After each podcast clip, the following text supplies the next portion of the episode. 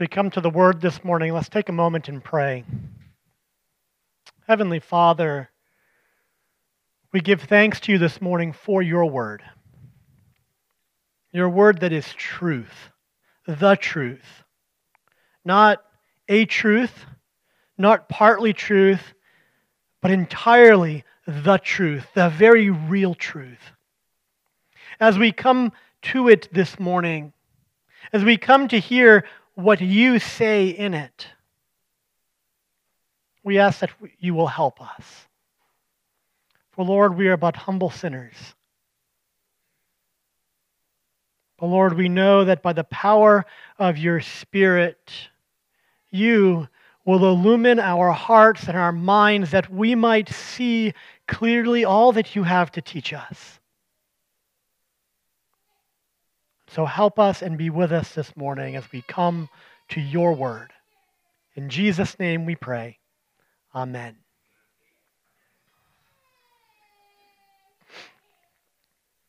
We come to Ruth chapter 2 this morning. We need to take a few moments to review what's been going on, to look back at what's been happening so far. In the first week, we, we did a, a lot of setting the scene for the book of Ruth. You may recall that it takes place during the time when the judges judged. That time when in Israel everyone did what was right in his own eyes. For the most part, they did not follow the ways of the world, uh, the ways of the Lord. They rather followed the ways of the world. They got caught up with the idols of the nations around them. They got, up, got caught up with the desires of their own hearts. And again and again, they turned away from God. And Ruth takes place during this time a time of uh, judgment from God, oftentimes, and a time that was filled with great suffering for many. And we see that as we come to the book of Ruth. Naomi had left Bethlehem, the house of bread, with her husband and her two sons. And they went to the land of Moab, did not worship God. And there, even though they had food to eat, her husband and her two sons died. And she and her, her daughters in law were without their husbands. They were weak and helpless. And particularly in Naomi's case, she thought she was without hope. Last week we looked at the three women involved here and their perspectives on their suffering. Naomi, who became bitter. Orpah, who ended up focusing on herself her own self preservation. And then Ruth, who was filled with that faithfulness, that chesed, that must have been given to her by God Himself. For in the midst of her suffering, she remained loyal to her mother in law, but more importantly, she became loyal to the one true God, the God who does show covenant love and faithfulness. In our passage this morning, we, we see progression for Naomi in particular. See, in this passage in chapter 2, we encounter a refuge from the Lord. Before we dig into the meat of this, I'd like to read the words of the first two verses of an old hymn. It's written by a woman named Anne Steele. She lived in the eight, uh, 1700s. She was the daughter of a part time pastor. At the age of 19, she was severely injured in an accident and became an invalid. At the age of 21, she was engaged to be married. And on her very wedding day, her husband drowned. She ended up publishing more than 200 hymns and poems. And this particular hymn is one that reflects on the Lord who is our refuge. The first two verses say this Dear refuge of my weary soul, on thee when sorrows rise, on thee when waves of trouble roll, my fainting hope relies. To thee I tell each rising grief, for thou alone canst heal. Thy word can bring a sweet relief for every pain I feel. But oh, when gloomy doubts prevail, I fear to call thee mine.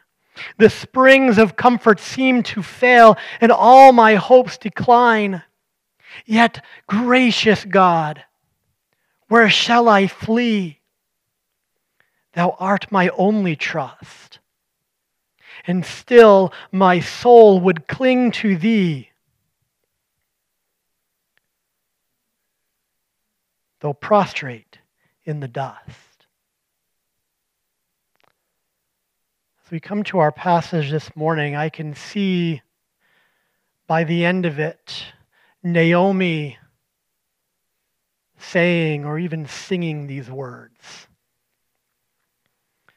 Because as that, as that second verse said, she was at this point where she was filled with gloomy doubts. They were prevailing, it seemed hopeless. But the Lord showed himself to her.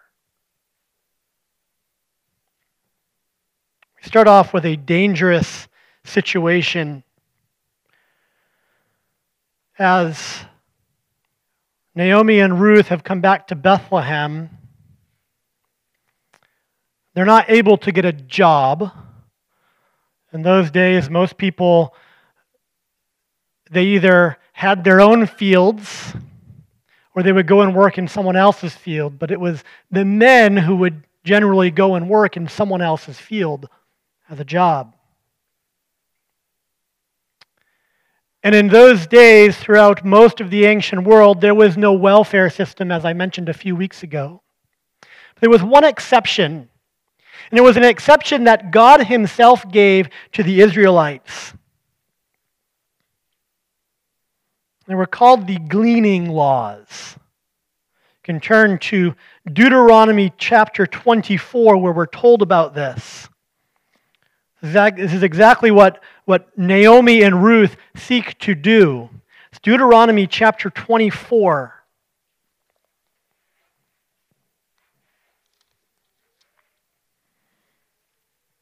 For those of you who have been following, following along with the insert I've been giving you the last few weeks, this is the, the second passage that I had for you to read during the week.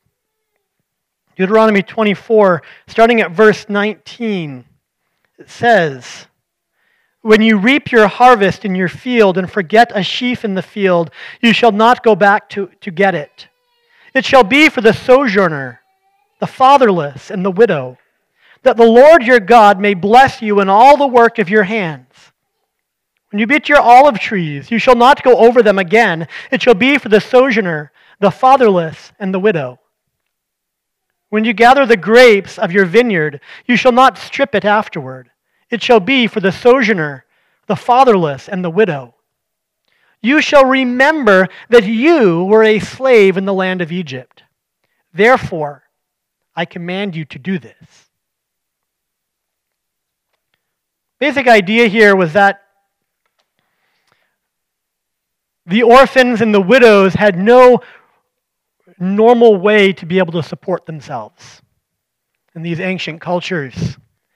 But the Lord wanted to make sure that the Israelites cared for those who were considered to be the weak or who were considered to be the helpless, or in whatever other ways the world would not care for. God values people, doesn't he? Even those whom society sees as, as weak or less or helpless, the Lord cares for people and values people. And so he created, the, he's, he gave the Israelites these laws where as they were harvesting the, the grains or the olives or other produce in their fields, they were to go and make only one pass over their fields. I don't know if you've ever harvested anything before, whether it be grain or apples or zucchini. Zucchini is one I remember doing well. I used to work for my grandparents in their large market gardens.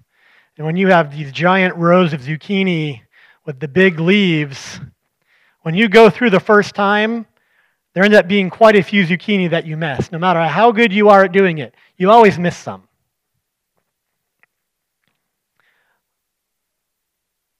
Well, for the ancient Israelites, God commanded them that when they missed something the first time, they were not allowed to go back a second time. They were to leave whatever they missed. Not only that, it was generally commanded and generally considered that they were also supposed to leave the edges of their fields untouched. So that any widows or any orphans in their community would be able to go and be able to get the food that they needed to support themselves. Now, unfortunately, the ancient Israelites oftentimes did not follow these laws. They ignored them over and over and again. In fact, it's one of the reasons why, one of the many reasons why, God sent the Israelites into exile many years later. We hear about it in, in Isaiah 1, where we're told, Your princes are rebels and companions of thieves. God considered it thievery to take what he had set aside for the widows and the orphans. Everyone loves a bribe and runs after gifts. They do not bring justice to the fatherless and the widow's cause do not come to them. Then later in Isaiah 10, he says, Woe to those who decree iniquitous decrees in the writers who keep writing oppression, to turn aside the needy from justice, and to rob the poor of my people of their right. That widows may have their spoil, and that they, or that widows may be their spoil, that they may make the fatherless their prey. See, all too often the Israelites were like the rest of the world. Instead of caring for and helping the orphans and the widows among them, they took advantage of them. Instead of giving them the opportunity to harvest in their fields for their own food, they would see the widows and orphans that would come to do so. When they would leave at the end of the day, they would take their grain from them.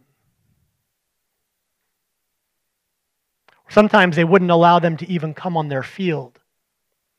Or they would have their own servants harvest every single piece of grain so there'd be no chance for the fatherless or the widow to have anything of their own.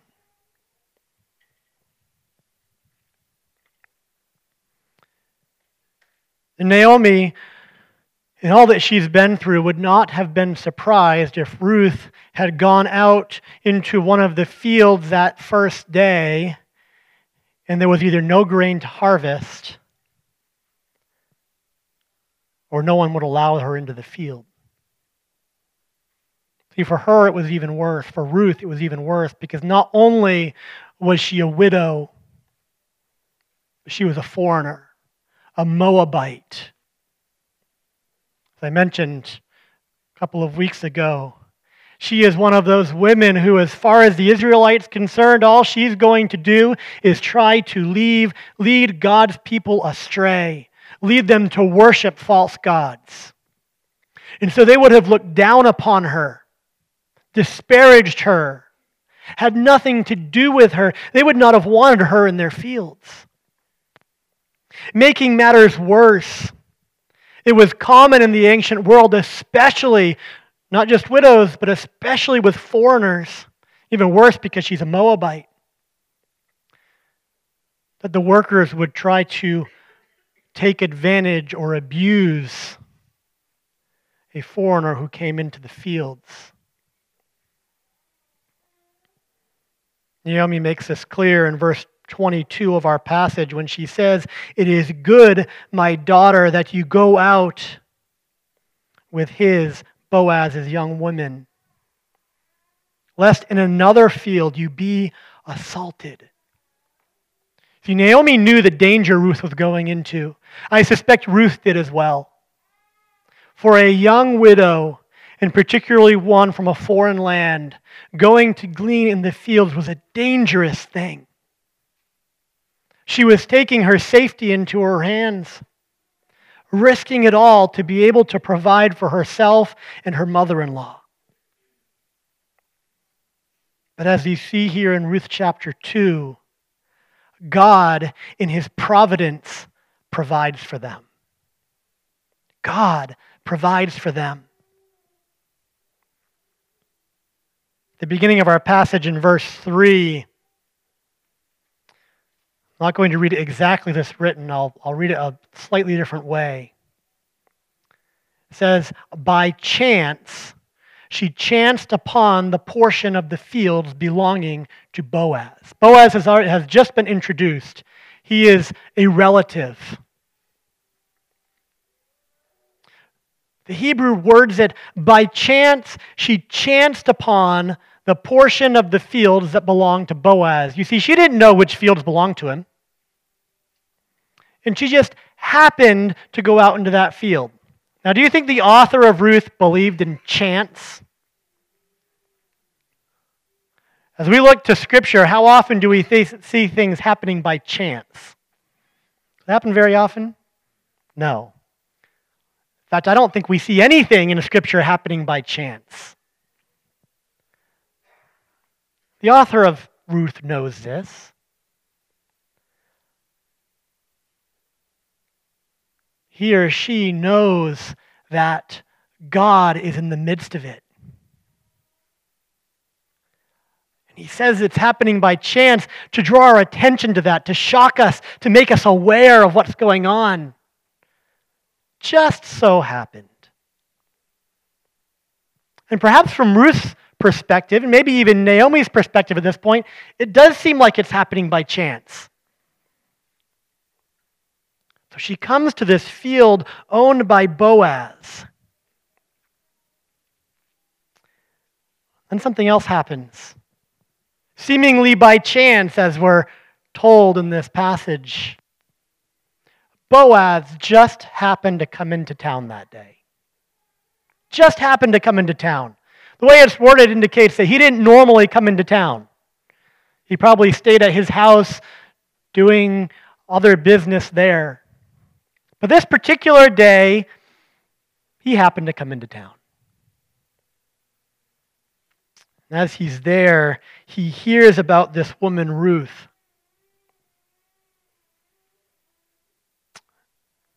he tells his people, his servants, to provide for her and protect her, to keep her safe, to make sure that she has enough to eat. You see, this Boaz, we're told, was a worthy man. It's the same word that's used uh, in the time of David and elsewhere of the mighty men of valor. We've all heard that before, right? David had his mighty men of valor. We hear of these, these great warriors and their many deeds that they did. Well, that's the, the same term used here of Boaz, but we're not talking about a great warrior here. Instead, we see before us a man of extraordinary character who does look with care upon the widow and the orphan, to those who need assistance, who, to those whom the world has cast aside or looks down upon or rejects. He sees Ruth and Naomi. He doesn't take pity on them, rather, he seeks to care for them and help them.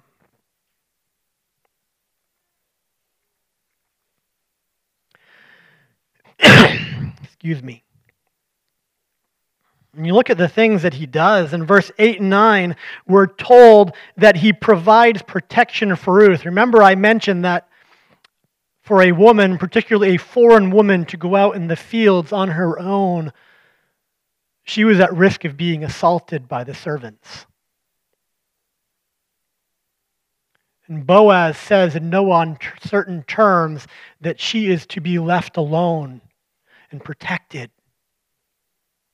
Not only are they not to touch her, but they are to make sure that no one else touches her. Verse 14, he calls her into his own tent and provides a meal for her. This is not the normal way that things were done. He goes above and beyond. Not only that, but he sends her home with the leftovers. So that when she goes home at the end of that long day of gleaning in the field, which, by the way, gleaning was a lot harder than regular harvesting. Regular harvesting, it's all right there. You just go and cut it and gather it up. But when you're gleaning, it's a couple of sheaves here, a couple of sheaves there. It's a hard day of work. When she went home that night, she didn't have to go and prepare an entirely new meal because she had the food left over from lunch that Boaz gave her. And then, even more, in verse 15 and 16, Boaz goes out of his way to tell his servants, Don't be as careful in the fields as you normally are. Leave a little extra for Ruth. Make her job a little easier today and from now on because she needs our help. Let's care for her and help her. Why does really does Boaz do all of this? We're told in verses 11 and 12 All that you have done for your mother in law since the death of your husband has been fully told to me. And how you left your father and mother and your native land and came to a people that you did not know before. The Lord repay you for what you have done, and a full reward be given you by the Lord, the God of Israel, under whose wings you have come to take refuge. See, he sees in Ruth chesed, covenant love and faithfulness. He's seeing the, the chesed of God reflected in her. He honors that. And he is showing it in return himself.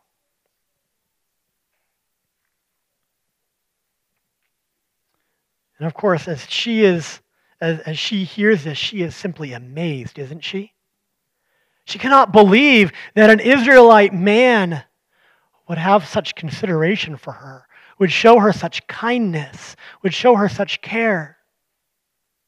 It was unheard of in those days.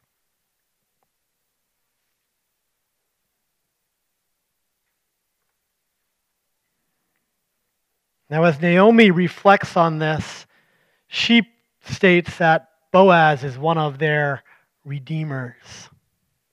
It's an important term, and it's one that I'm going to get to in a couple of weeks. It comes up again in our next chapter.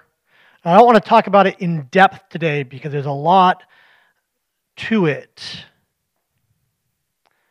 But I'll say this Boaz, as their redeemer, points us ahead to Jesus Christ. Like I said, we'll talk about that in depth in a few weeks. He is one of the people who can, more than anybody else, help them. Just as Jesus is the one who, above all, can help us.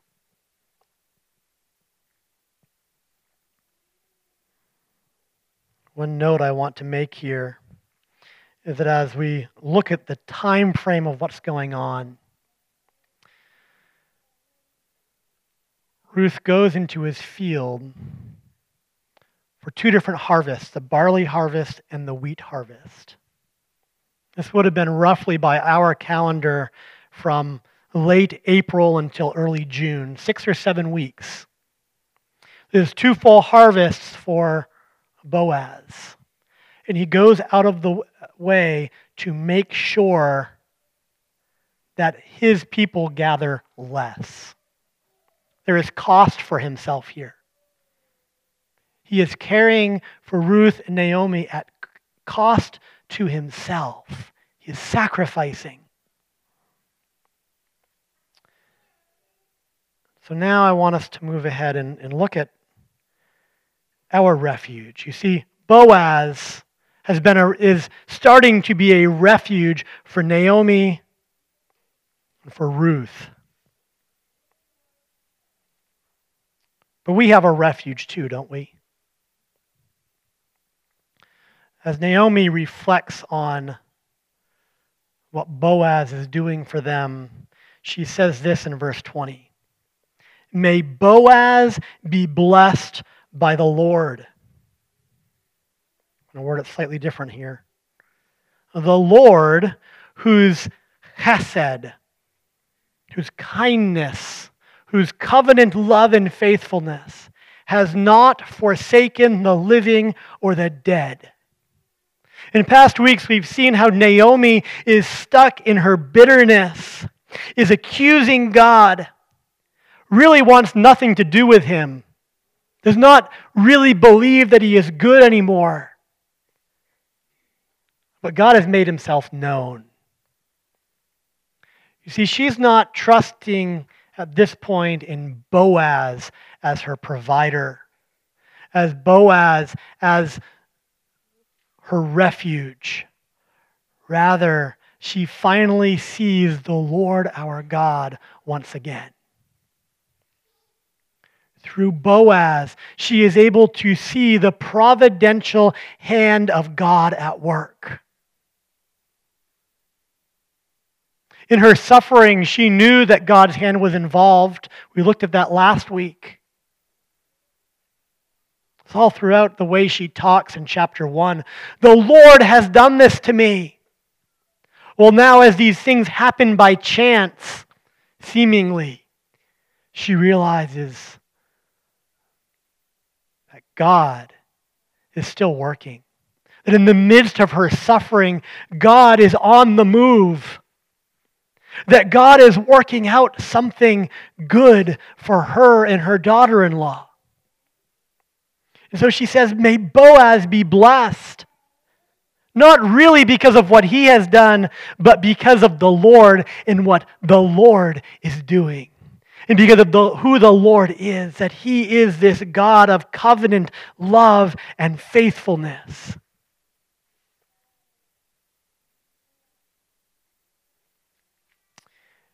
And you see, for each of us, we have these times when we suffer. We have these times where we become bitter. We have these times where we get lost in our sin and we grasp onto it. But we have a God who is our refuge in the midst of all of it. We have a God whose hand is at work when we suffer, when we sin. And at great cost to him, he provided salvation for us. He provided a hope for us.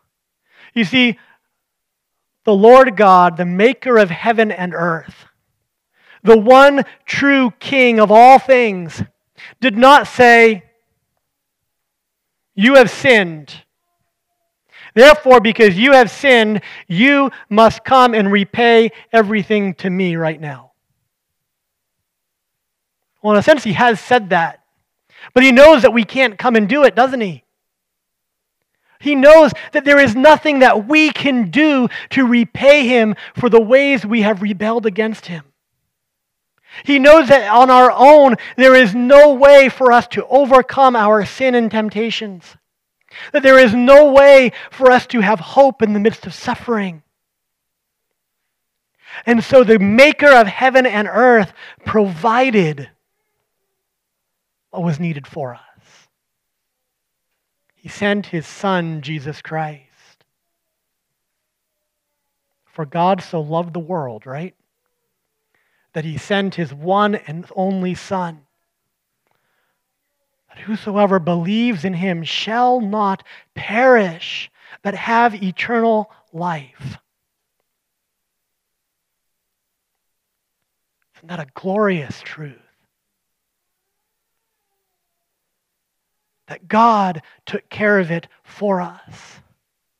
And He tells us to come, to come without money, to come without good works, to come without reputation, to come in the midst of our struggles, our sins, our sorrows, our sufferings. That He will provide the cost that He has provided the cost. And that His love, in His love for His people, He has saved us and given us refuge. As we finish here, I want to read the last two verses of that hymn I read earlier. Hast thou not bid me seek thy face? Shall I seek in vain? And can the ear of sovereign grace be deaf when I complain? No, still the ear of sovereign grace attends the mourner's prayer. Oh, may I ever find access to breathe my sorrows there. Thy mercy seat is open still. Here let my soul retreat. With humble hope attend thy will and wait beneath thy feet. Thy mercy seat is open still. Here let my soul retreat. With humble hope attend thy will and wait beneath thy feet. Lord God, We thank you this morning that you have provided refuge for our weary souls. Refuge from our sin and temptations. Refuge from our sufferings and our sorrows. That we can come before your mercy seat. That we can bow before your feet, before the throne of God above that we can enter your presence because of Jesus. So, Lord, we ask that you help us in the midst of all our worldly cares and struggles and temptations to come before you, to trust the Lord Jesus, and to seek the Holy Spirit for comfort and help. In Jesus' name we pray. Amen.